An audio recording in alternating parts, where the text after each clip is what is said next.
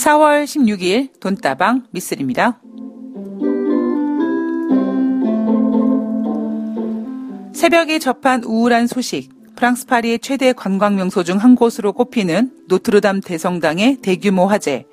오후 6시 50분경 파리 구도심 센 강변의 시테섬에 있는 노트르담 대성당의 첨탑 쪽에서 시커먼 연기와 함께 불길이 솟구치는 화재가 발생하여 경찰은 즉각 대성당 주변의 관광객과 시민들을 대피시켰고 소방대가 출동해 진화 작업을 벌이고 있지만 불길 잡기가 쉽지는 않은 것 같습니다.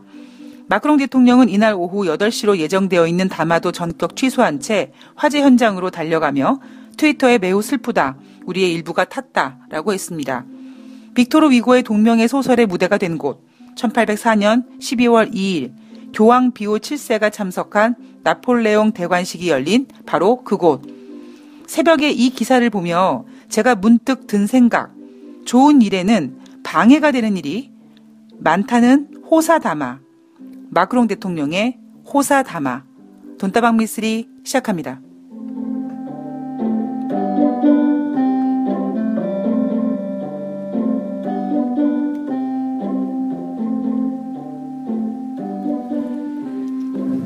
네, 4월 16일 화요일 돈다방 미스리 시작합니다. 어제 제가 아, 영화 트라이앵글에 대해서 가지아님께서 그 영화를 보시고 어, 그 영화에 대한 음, 뭐 글쎄요.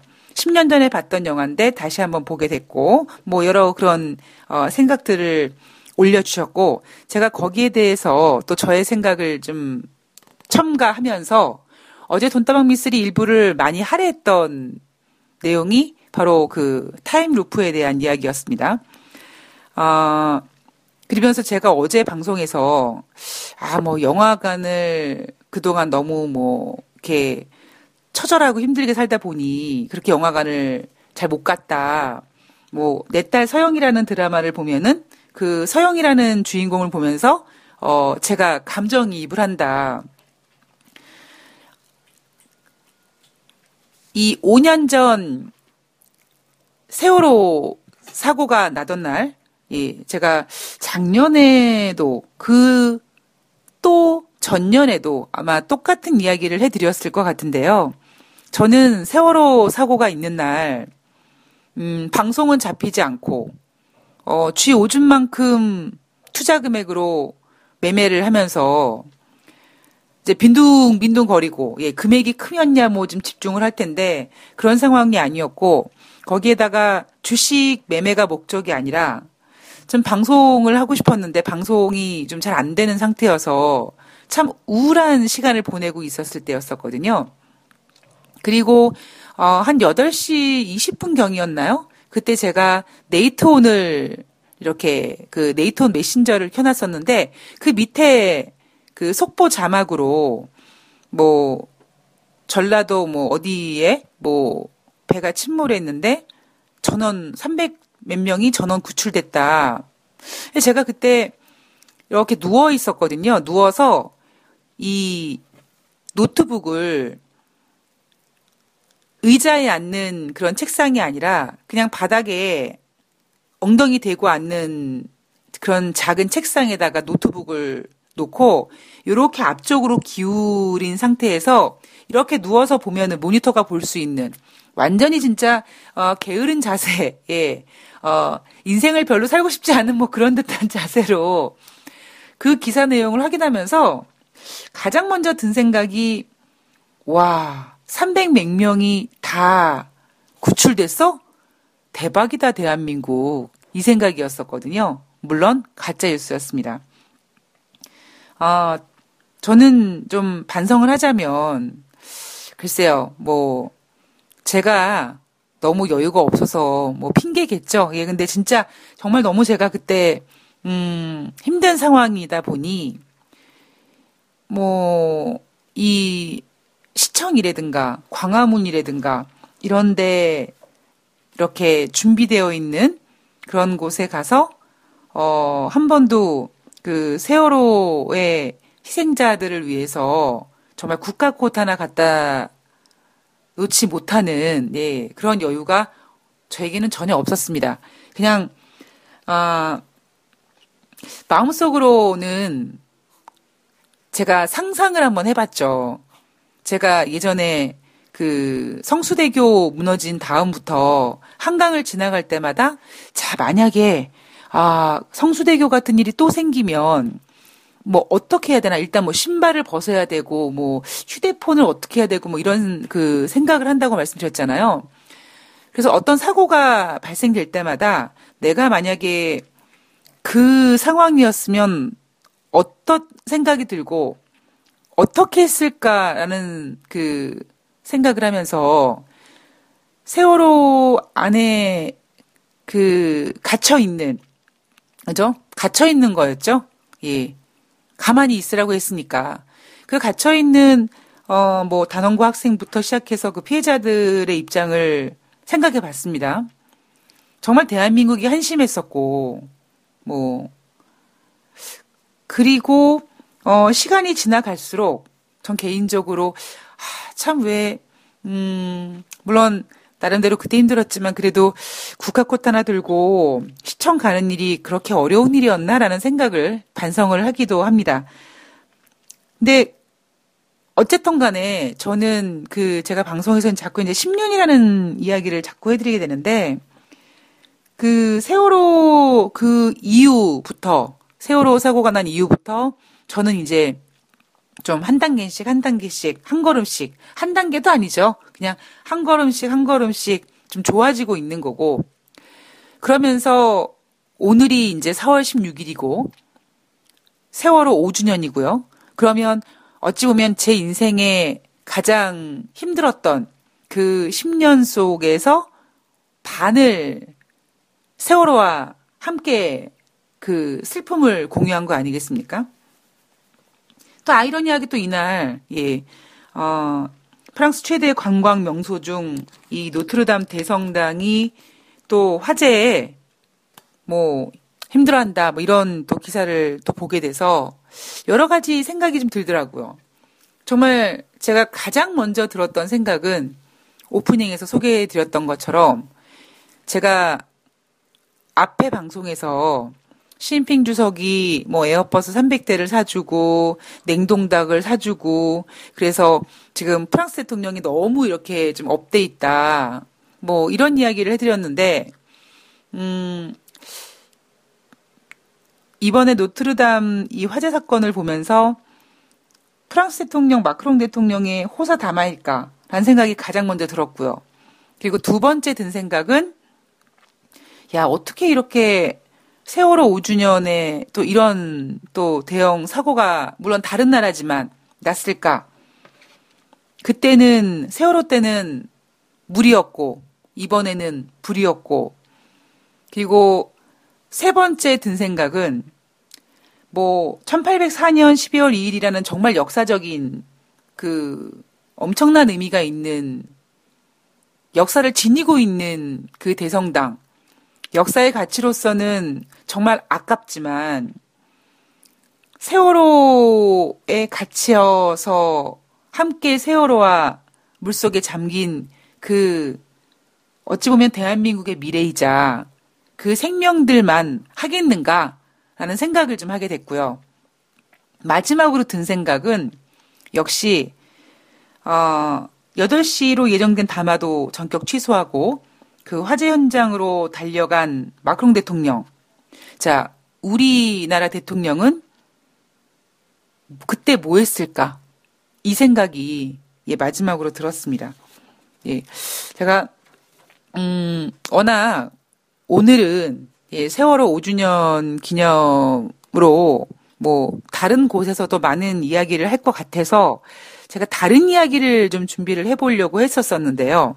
예, 프랑스 파리의 이 노트르담 성당이 해서의 화재 사건 때문에 이게 또다시 이렇게 세월호와 비교하게 되고, 음, 그것도 그 시간이 또 세월호라, 세월호의 그 사고 그 시간이 제가 가장 힘들었던 시간에 또 반을 함께 했던 그런 또 의미가 있다 보니 오늘도 역시, 예, 또 세월호 이야기로, 예, 돈다방 미스리의 오프닝을 시작하게 됐습니다. 자, 오늘 음, 변타방 미스리는요. 4월 15일 월요일 뉴욕 주식시장 어, 체크해 볼 거고요. 그리고 요즘에 점점 가면 갈수록 이상하게 어찌 보면은 뭐 뉴욕 주식시장 마감 현황보다는요. 뉴욕 주식시장 마감 현황에서 얘기해 주지 않은 예 그런 내용들이 도다방 미스리에서 더욱 줄을 이루고 있는 것 같습니다. 그러다 보니 문제점이 발생됐어요. 예, 어, 시간이 굉장히 오래 걸립니다. 이슈도 많고 그리고 그 이슈를 좀 어떻게 해서든지 제 욕심에 쉽게 풀어드리고자 하는 생각 때문에 예, 녹음 시간이 좀 길어져서 오늘부터 아, 좀 시간을 좀 줄여야겠다라는 생각을 좀 하면서 예, 어떻게든지 좀 간략하게 한 얘기 또 안 할 수 있도록 예, 그리고 아, 하고 싶은 말은 많지만 아, 좀 참아보자. 아, 허벅지를 찔러가면서 예, 방송 시간을 조금 줄여가면서 예, 녹음을 해보도록 노력을 하겠습니다. 자, 4월 15일 월요일 뉴욕 주식시장 마감 현황은요. 다우지수와 나스닥 모두 0.10%씩 하락했습니다. S&P 500은 0.06% 하락했고요. 뉴욕 주식시장이 약간 하락했다고 합니다. 자, 이날 골드만삭스의 실적이 발표됐고요. 또 시티그룹도 실적을 발표했습니다. 음, 시장은요. 이날 뉴욕 주식시장은 3대 지수가 진짜 약간 하락했어. 야, 이거를 뭐 진짜 뭐 하락했다라고 얘기할 정도일까? 할 정도로 하락했습니다. 그런데 거래량은요. 지금 연중 최저치를 기록할 만큼 시장은 관망세를 보이고 있고 그 관망세는 지난주 금요일 날 금융주 실적을 시작으로 실적 시즌에 돌입을 했는데 금요일 날 발표된 실적은 좋았다. 뭐 물론 뭐 JP 모건 같은 경우에는 뭐 총 대출이 2016년 두 자릿수보다 낮고 이런 이 브라이언 1218님의 그런 그 정보, 예. 그런 것처럼 실질적으로 내용을 까봤을 때는 진짜 이게 좋다 안 좋다 뭐 할 수는 없습니다만 어쨌든 간에 뭐 쥐어 짜서라도 지난주 금요일 날 예, 뉴욕 주식시장은 첫 스타트를 끄는 금융주의 실적 호조로 다우지수가 1% 이상 상승했습니다.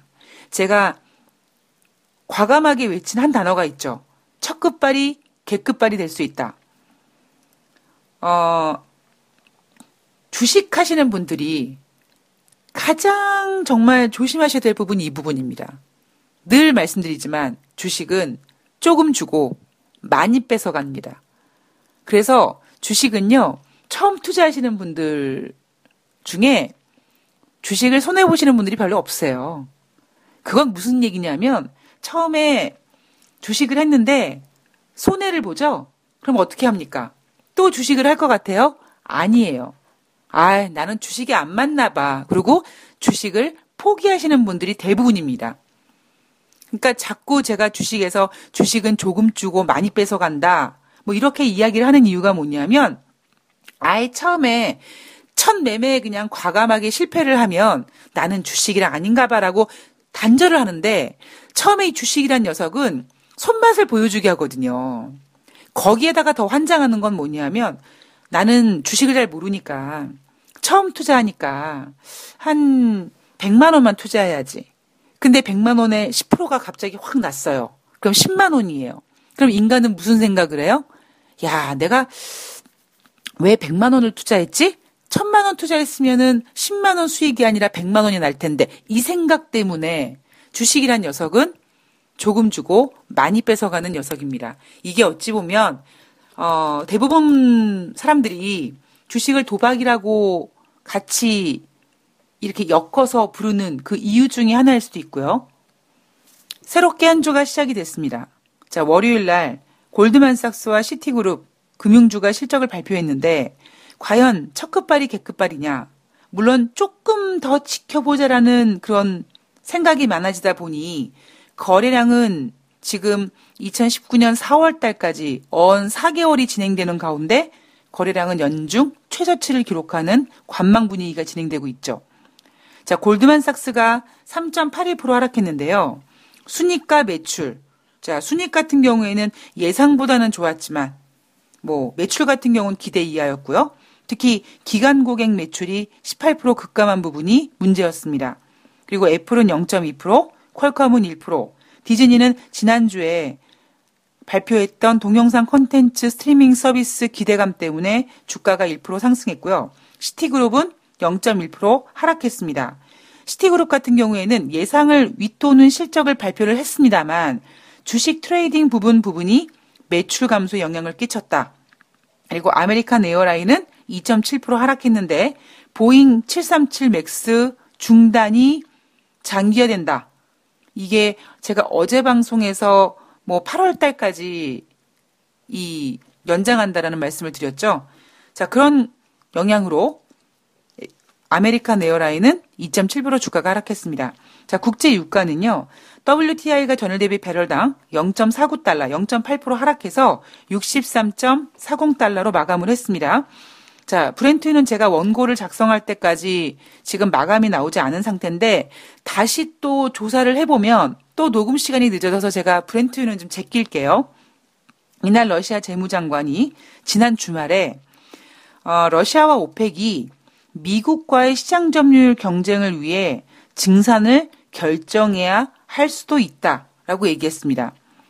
자, 그리고 이럴 경우에 자, 만약에 러시아와 오펙이 미국과의 시장 점유율 경쟁을 위해서 증산할 경우에 유가는 배럴당 40달러까지 하락할 거다라고 했습니다.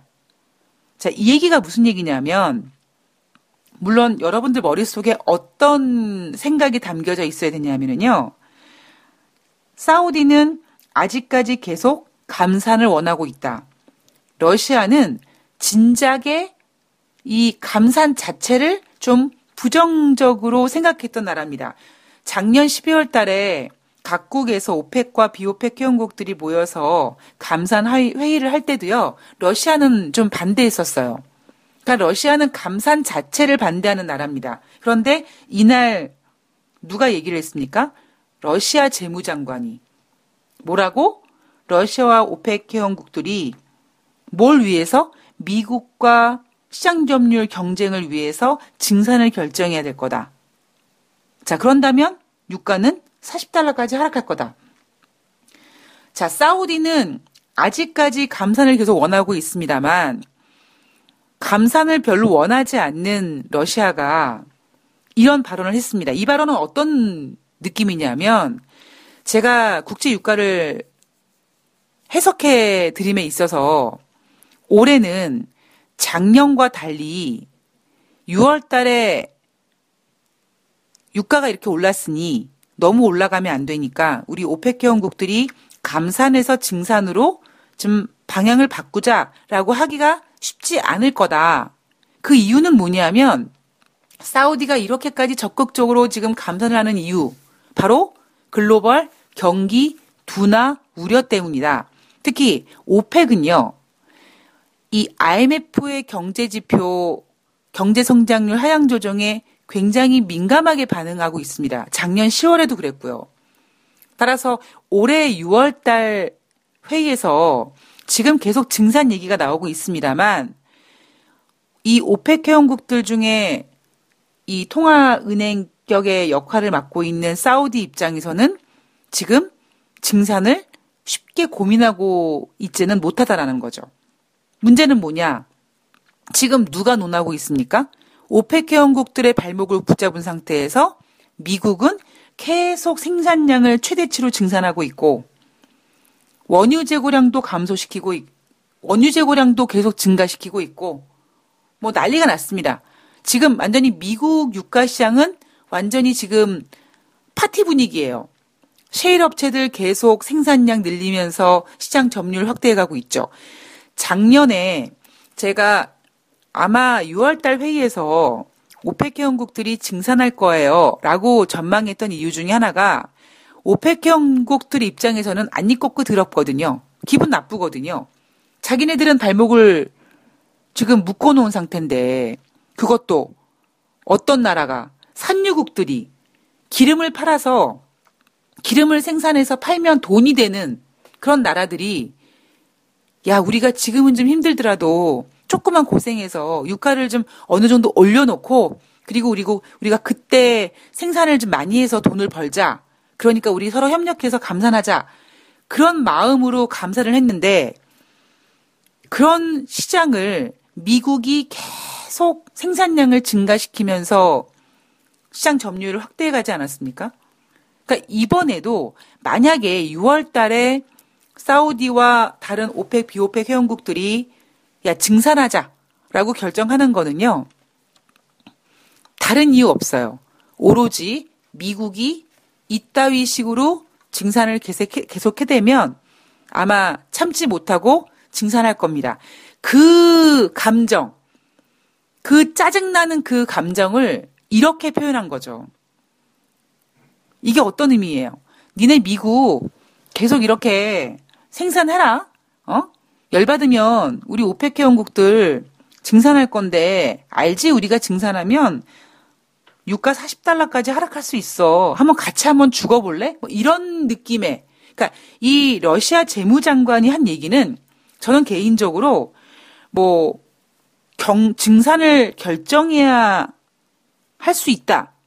뭐 결정할 거다 이것도 아니고 증산 이야기를 하면서 미국의 시장 점유율 경쟁이라는 명분을 제시했으니 오히려 미국 들으라고 한 얘기인 것 같아요. 저는 이 러시아 재무장관의 이 멘트는 그냥 오펙 형국들이 지금 짜증이 나 있으니까 그냥 대표로 러시아 재무장관이 미국 들어봐라! 이런 식으로 한 발언인 것 같고요.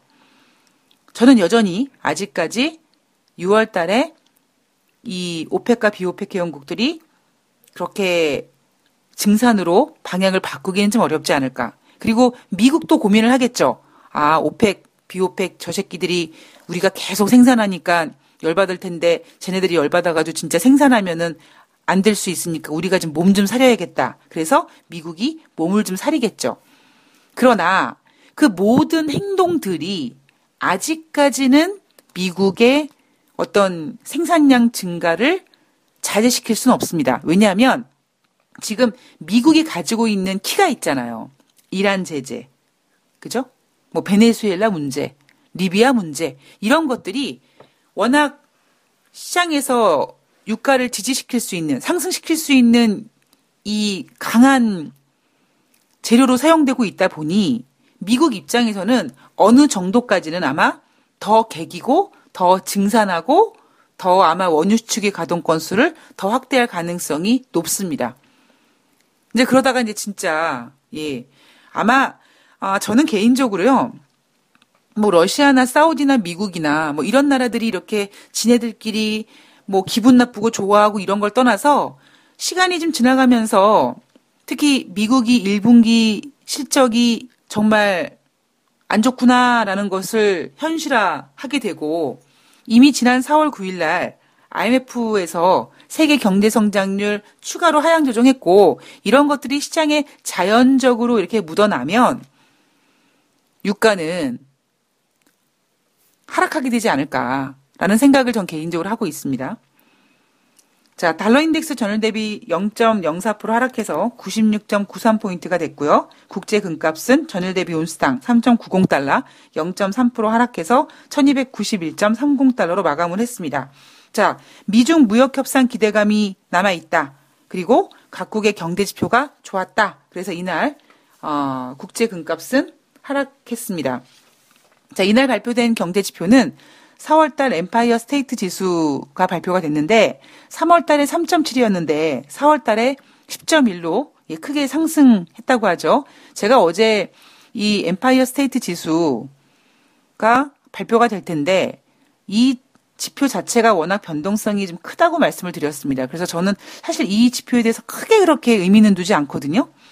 어, 어떤 느낌이냐면 주식 시장이 조금만 좋아지거나 분위기가 조금만 좋아지면 이 녀석은요, 팍팍팍 크게 상승하고 또 분위기가 조금만 안 좋아지면 막 지 혼자 먼저 마이너스 가 있고 이런 녀석이다 보니 사실 신뢰도는 그렇게 크지는 않습니다. 변동성이 크다라는 정도의 지표다라고만 인식이 되어 있고요.